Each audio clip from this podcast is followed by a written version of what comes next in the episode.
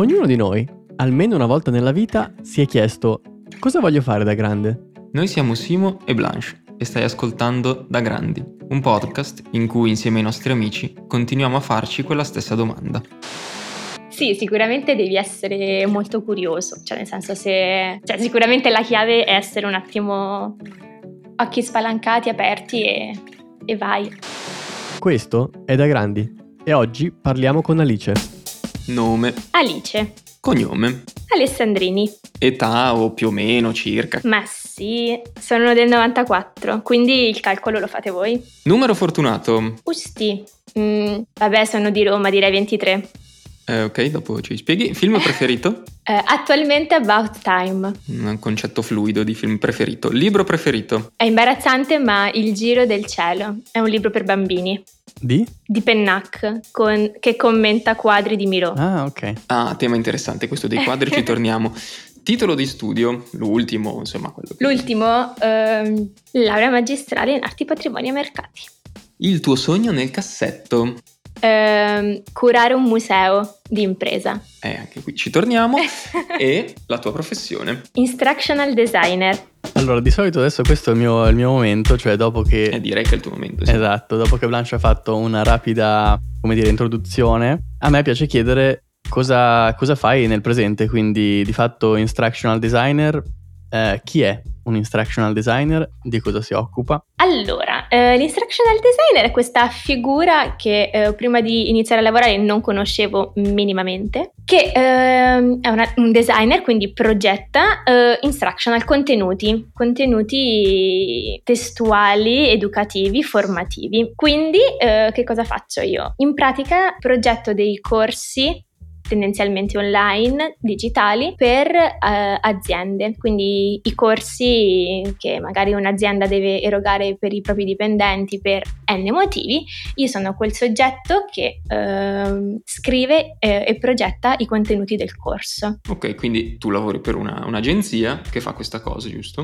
Esattamente, è un'azienda, una società che appunto si, quindi il settore B2B perché da noi vengono aziende che poi devono erogare per i propri dipendenti e quindi sì, noi siamo diciamo una società mh, fondamentalmente poi siamo anche abbastanza consulenziali nel senso che eh, ci progettiamo, poi realizziamo tutto quanto in house, però eh, comunque ci interfacciamo quotidianamente con N aziende per N mila progetti e appunto tutti quanti progetti formativi. Quindi vuoi dire che un'azienda come la tua che ha realizzato il video di due ore sul harassment in the workplace che mi sono dovuto sorbire appena ho iniziato a lavorare qui?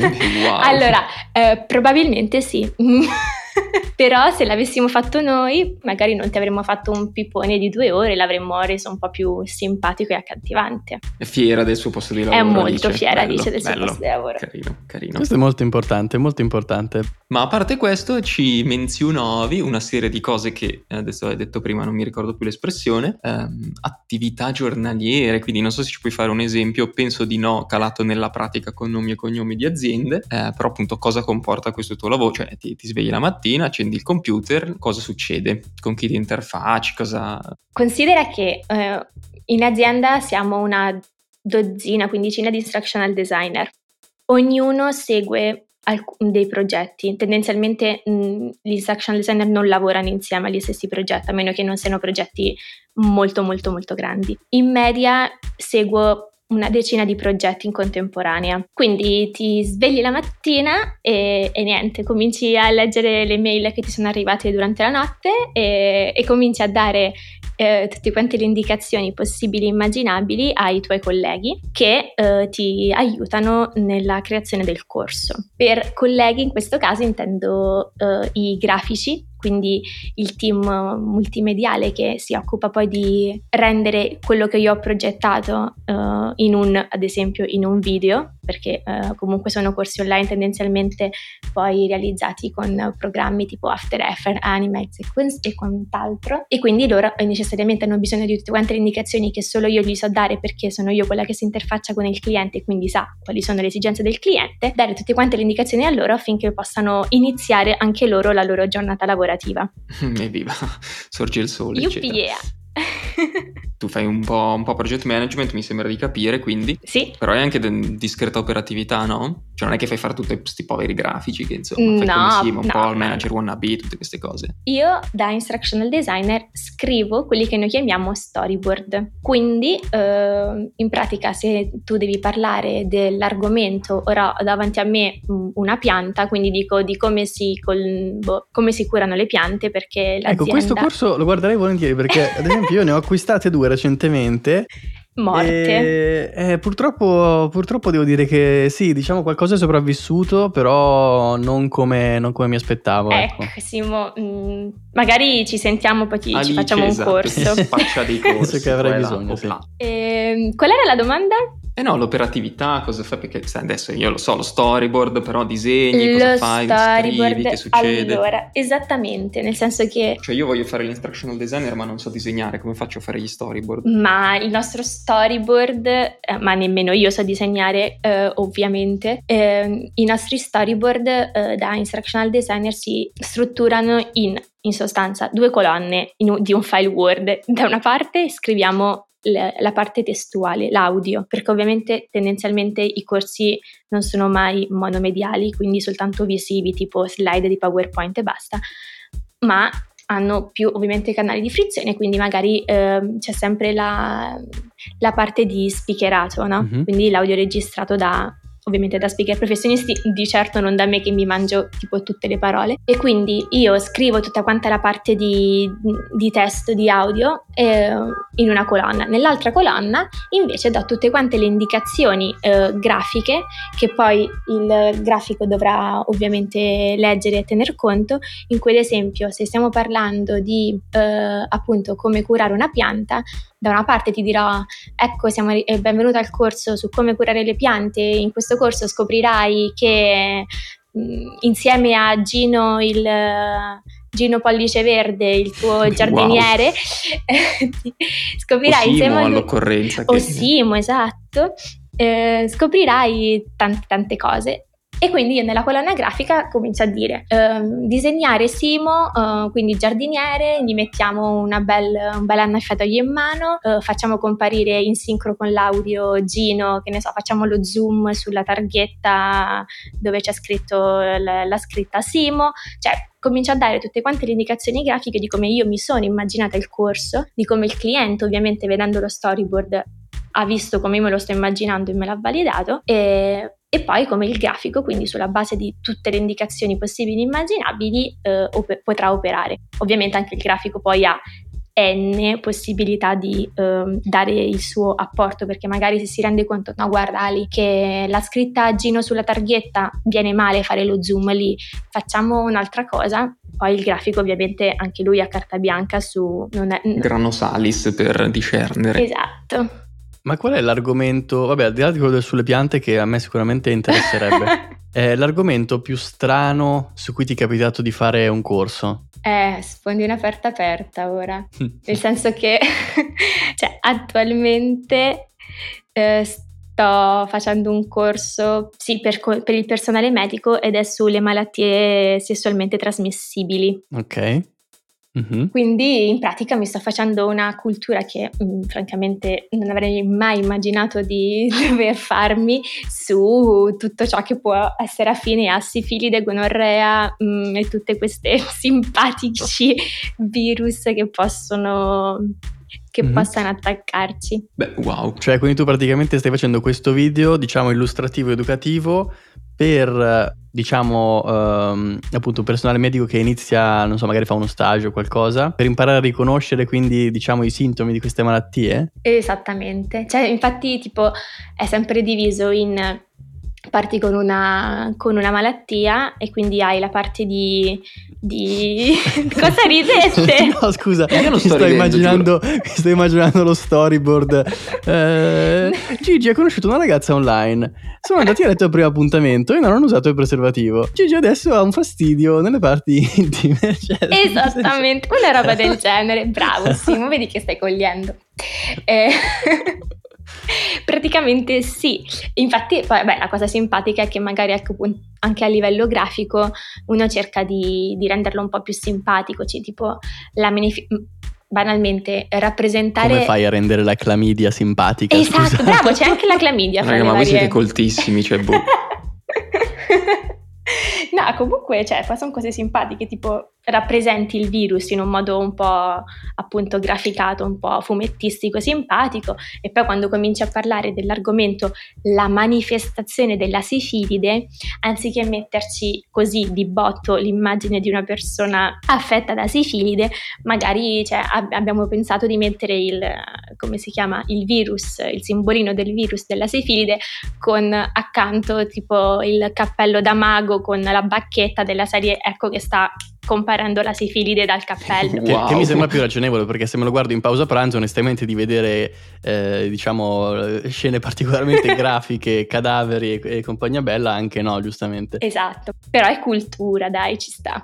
Beh, ma e quindi, a proposito di che no, dicevi, mi faccio una cultura su questo o quell'altro, è un lavoro in cui studi un botto.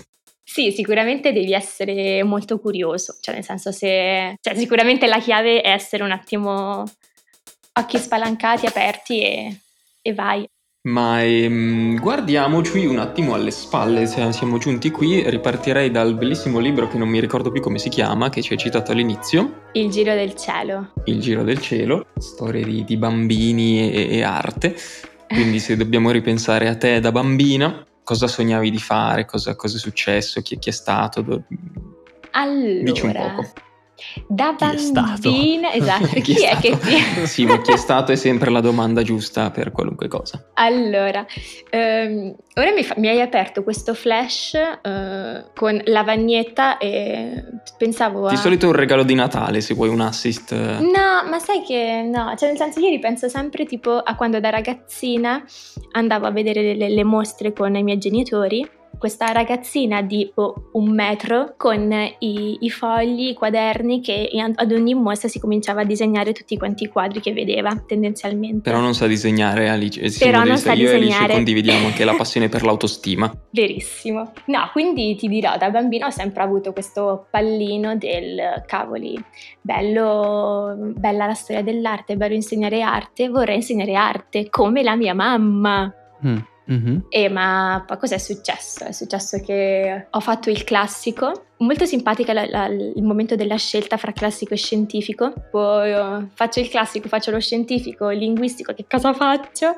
E niente, a una certa ho, ho scelto il classico perché il mio cervello ha pensato, ma sì, è una cosa strana, sicuramente ti metterà alla prova più di qualsiasi altra cosa, scegli questo. E niente, poi è successo che così Epifania, un giorno in estate del quarto liceo, stavamo apparecchiando la tavola, stavamo vedendo Studio Sport, cioè proprio... È lì che succedono le cose, capisco. È lì che succedono le storie e le cose, esatto. A un certo punto pubblicità e niente, eh, pubblicità di... Materassi Emiflex, no? No, ma quasi. Buongiorno, ciao. No, grandissima ehm, uscita in, in, edicola di una serie di, di, libri sul design, sui protagonisti. Che detto così sembra il 1982 con l'uscita dei libri in edicola. Che comunque, no dai, eh, pro, eh, libri sui mm-hmm. protagonisti del design. Prima uscita Le Corbusier 2,90 euro. Guardo mia mamma e gli faccio Mamma, Le Corbusier è un nome che abbiamo sempre detto, sentito, cioè nel senso comunque si conosce, quasi quasi sta prima uscita me la compro. Mm-hmm. Eh, niente, 50 uscite. Ho ancora un debito gigante con i miei genitori su tutti i soldi che li ho fatte spendere. Quindi ti sei messa a collezionare questi, questi, questi, mm, queste uscite, questi magazine su, sul, sull'arte di fatto? Sul design in realtà. Sul design. Sul sì, design. Okay. E, e, quindi niente, cioè, calcola che uscivano uno ogni due settimane, quindi sono erano 50 uscite, quindi due anni. Due anni. Mm-hmm. E, oh, più, più, li leggevo, più dicevo: Ma sai che sto design? Zitto, zitto, è figo. Ma sai mm. che. Mm. E niente, poi quindi quando era il momento di scegliere che università fare, esiste un'università di design e niente, è comparsa e e così... Beh, questa è una, una, bellissima storia, una bellissima storia. Eh sì, per contesto, a design appunto. Mm. Poi, Alice, eh, che appunto sempre un po' come me, eh, tutti decisi ma poi cambiamo tutti un po' strada, che è anche la cosa interessante. Abbiamo fatto un anno di, di università insieme e poi dopo preso strade diverse. Batti abbracci, esatto. Perché fondamentalmente è successo che ho fatto design degli interni il primo anno convintissima che io volessi migliorare il mondo creando per le persone dei posti belli in cui vivere, cioè quindi una, anche un, cioè, con un certo... Una filosofia un po' Bauhaus. Del... Eh, ma sai che mm, ora mi, mi hai lanciato questa gag in cui a, alla maturità in, effetti... Sono in effetti gente troppo colta. alla maturità in effetti avevo portato ovviamente il design perché ormai era diventata mia, il mio unico filtro con cui guardare la realtà.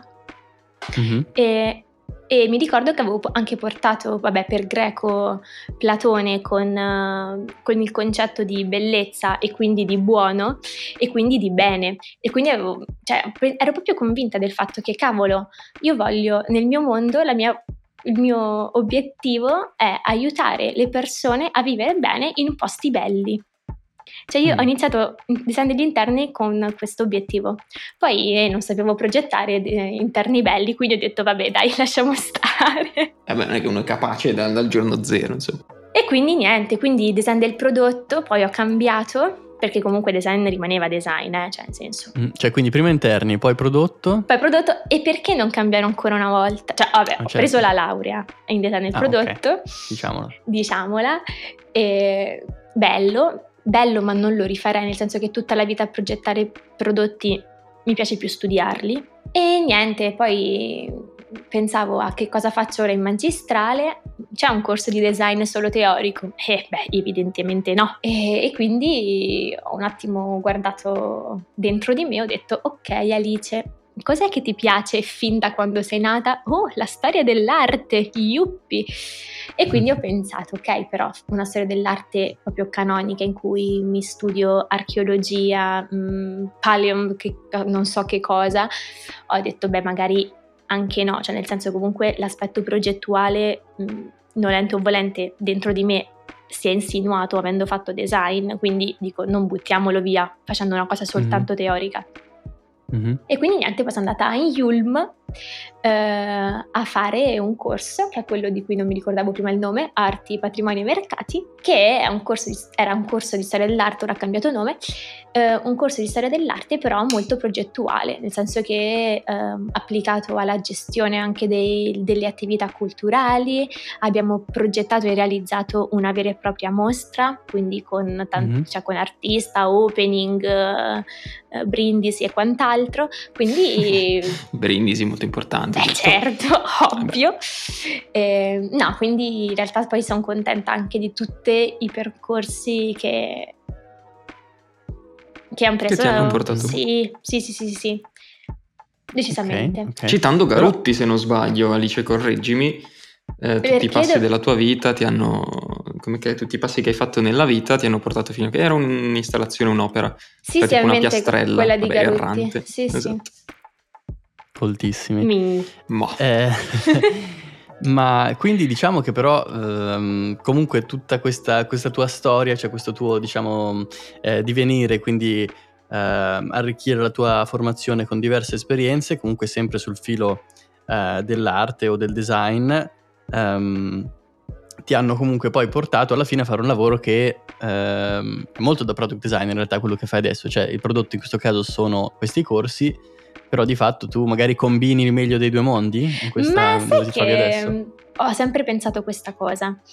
Eh, quando ad esempio facevo, progettavamo le mostre durante appunto il corso in, in arti, patrimoni e mercati, alla fine è un po' quello, il, quello che si fa ora in, come da instructional designer, nel senso tu mi ricordo progettavamo una mostra su Lucio Fontana, ovviamente mm-hmm. dando un quid in più perché tendenzialmente una mostra i, i veri curatori non dovrebbero farla se vai a riproporre sempre la stessa cosa, ma se dai uno sguardo critico apporti un pezzettino in più a, a, quello che è la storia di un artista o comunque tutto quanto quello che può essere la critica annessa.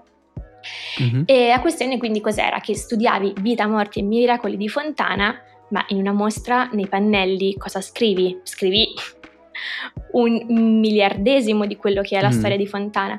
Quindi in realtà questa cosa di eh, avere tanto materiale, ma quel materiale lì rend- farlo fruire a un pubblico in un modo che possa essere comunque interessante, accattivante, che, in cui tu possa dare anche un po' del tuo, in realtà è una cosa che anche nel lavoro che faccio tutti quanti i giorni me ne dimentico tante volte di quello che è il principio massimo e cardine, però in realtà è, mm. è quello quello che succede, che ci sta, mm-hmm. è bello. Bello, molto figo. Mm, facendo invece, come dire, un passo avanti, guardando al futuro, cosa vedi nel tuo futuro? Tu mm, ti, come dire, ti vedi dove sei adesso, uh, come dire, come una, una nuova mm, possibilità che hai scoperto e, e quindi vuoi rimanere in, que- in questo settore oppure vorresti tornare a lavorare più direttamente nel mondo dell'arte in un futuro prossimo. Il sogno nel cassetto allora, era abbastanza esatto, esplicito. Esatto, nel migliore dei mondi possibili mh, mm, eh, io vorrei andare a lavorare in un museo di impresa. Ma ci dica di più di che cos'è, cos'è un museo di impresa. esatto. Vedi come tutto torna alla fine della fiera, perché l'aver fatto design non è che è stato così uno sbaglio della vita nel senso che in laurea magistrale non ho fatto una tesi su Tintoretto o su, non so, su Veronese, ho fatto una tesi eh, sui musei di impresa, che sono queste fantastiche realtà tendenzialmente private, mm, dove uh, l'azienda, esempio azienda Cartel, azienda Lessi, Pirelli, uh, creano delle, vabbè poi può essere una fondazione, può essere un museo vero e proprio, poi la forma diciamo giuridica non ne stiamo parlando. Un esempio diciamo che conoscono tutti, quale potrebbe essere? Museo Ferrari, Campari, mm-hmm. Alfa Romeo, Ok, la Fondazione Prada si può considerare all'interno di questa, eh, loro questa non, cosa? Eh, qui c'è un problema di, di immagine, nel senso Toccato che... un tasto dolente? Forse. Sì, ma dai, fai che... bravo, mamma mia, che qui... Mi ricordo un ah, libro... Io completo ignorante della, della, del settore ho chiesto solamente. Allora, mi ricordo un libro che avevo letto... Mh, mm, Fondazione Prada non vuole definirsi museo di impresa però di fatto lo è. No, beh, in realtà no, cioè non è fatto... che racconta la storia di Prada. Esatto, cioè il, pro- il, problema Prada. è questo, è capire se um, qual è il confine per definire un museo di impresa. È uno che racconta okay. per forza la propria storia o è un museo che nasce in seno ad un'impresa? Mm. Domanda aperta. Qui pletora mm. di, pletora di... Bello l'effetto sonoro, lo ricicliamo se non ti spiace. Qui eh, forse un po' l'hai accennato prima, ma qual è diciamo il ruolo mm, sociale o diciamo l'obiettivo di un museo d'impresa? Cioè perché la ragione d'essere diciamo del museo d'impresa come me la racconti? E perché tu ci vuoi lavorare? Allora, perché mm, pensiamo cioè se guardiamo un attimo indietro, torniamo indietro di 2000 anni, eh, l'archeologia eh, si fa di boh, pettini, specchietti, eh, non so, utensili che eh, la, le civiltà prima di noi avevano utilizzato. In realtà tutto ciò che viene definito come archeologia industriale cioè, è nient'altro che eh, se vai al museo di design scoprirai che lì c'è, eh, non so, viene esposta un, una scarpa superga. E dici, vabbè, ma che cacchio c'entra a fare una scarpa superga? Eh, anche la scarpa superga ha cambiato un po' la storia di, di quello che è la, lo, lo, stile di, di oggi, di, di 50 anni fa. Quindi la, cosa secondo me magnifica dei musei di impresa è che ti raccontano come una società è evoluta, sta evolvendo attraverso gli oggetti che vengono prodotti e sono quindi testimonianze, vere e proprie testimonianze materiali di quello che è la, la cultura di una società. Cioè, cosa c'è di più bello? Mm-hmm. Mm-hmm. Non mi sembrate convinti, eh? No, ha senso, no, assolutamente. e quindi ti chiedo, mm, stai facendo una cosa che, così in modo un po' sfidante, ti chiedo in che modo secondo te è in linea per, sulla strada che, che stai percorrendo, di cui mi sembra di capire tu abbia bene in mente quale sia il punto d'arrivo. Allora, ehm, occhio che comunque il, il, lavorare in un museo di impresa è un sogno del cassetto, cioè magari è nel nel migliore dei mondi possibili di Leipzig alla memoria, cioè quindi magari non, non avverrà mai. Però oh, mi rendo conto anche che fare l'instructional designer parlando di come avvitare un bullone perché la, l'azienda edile deve fare questa cosa qui, deve fare un corso qui, mi rendo conto che è bello anche, che è bello anche questo.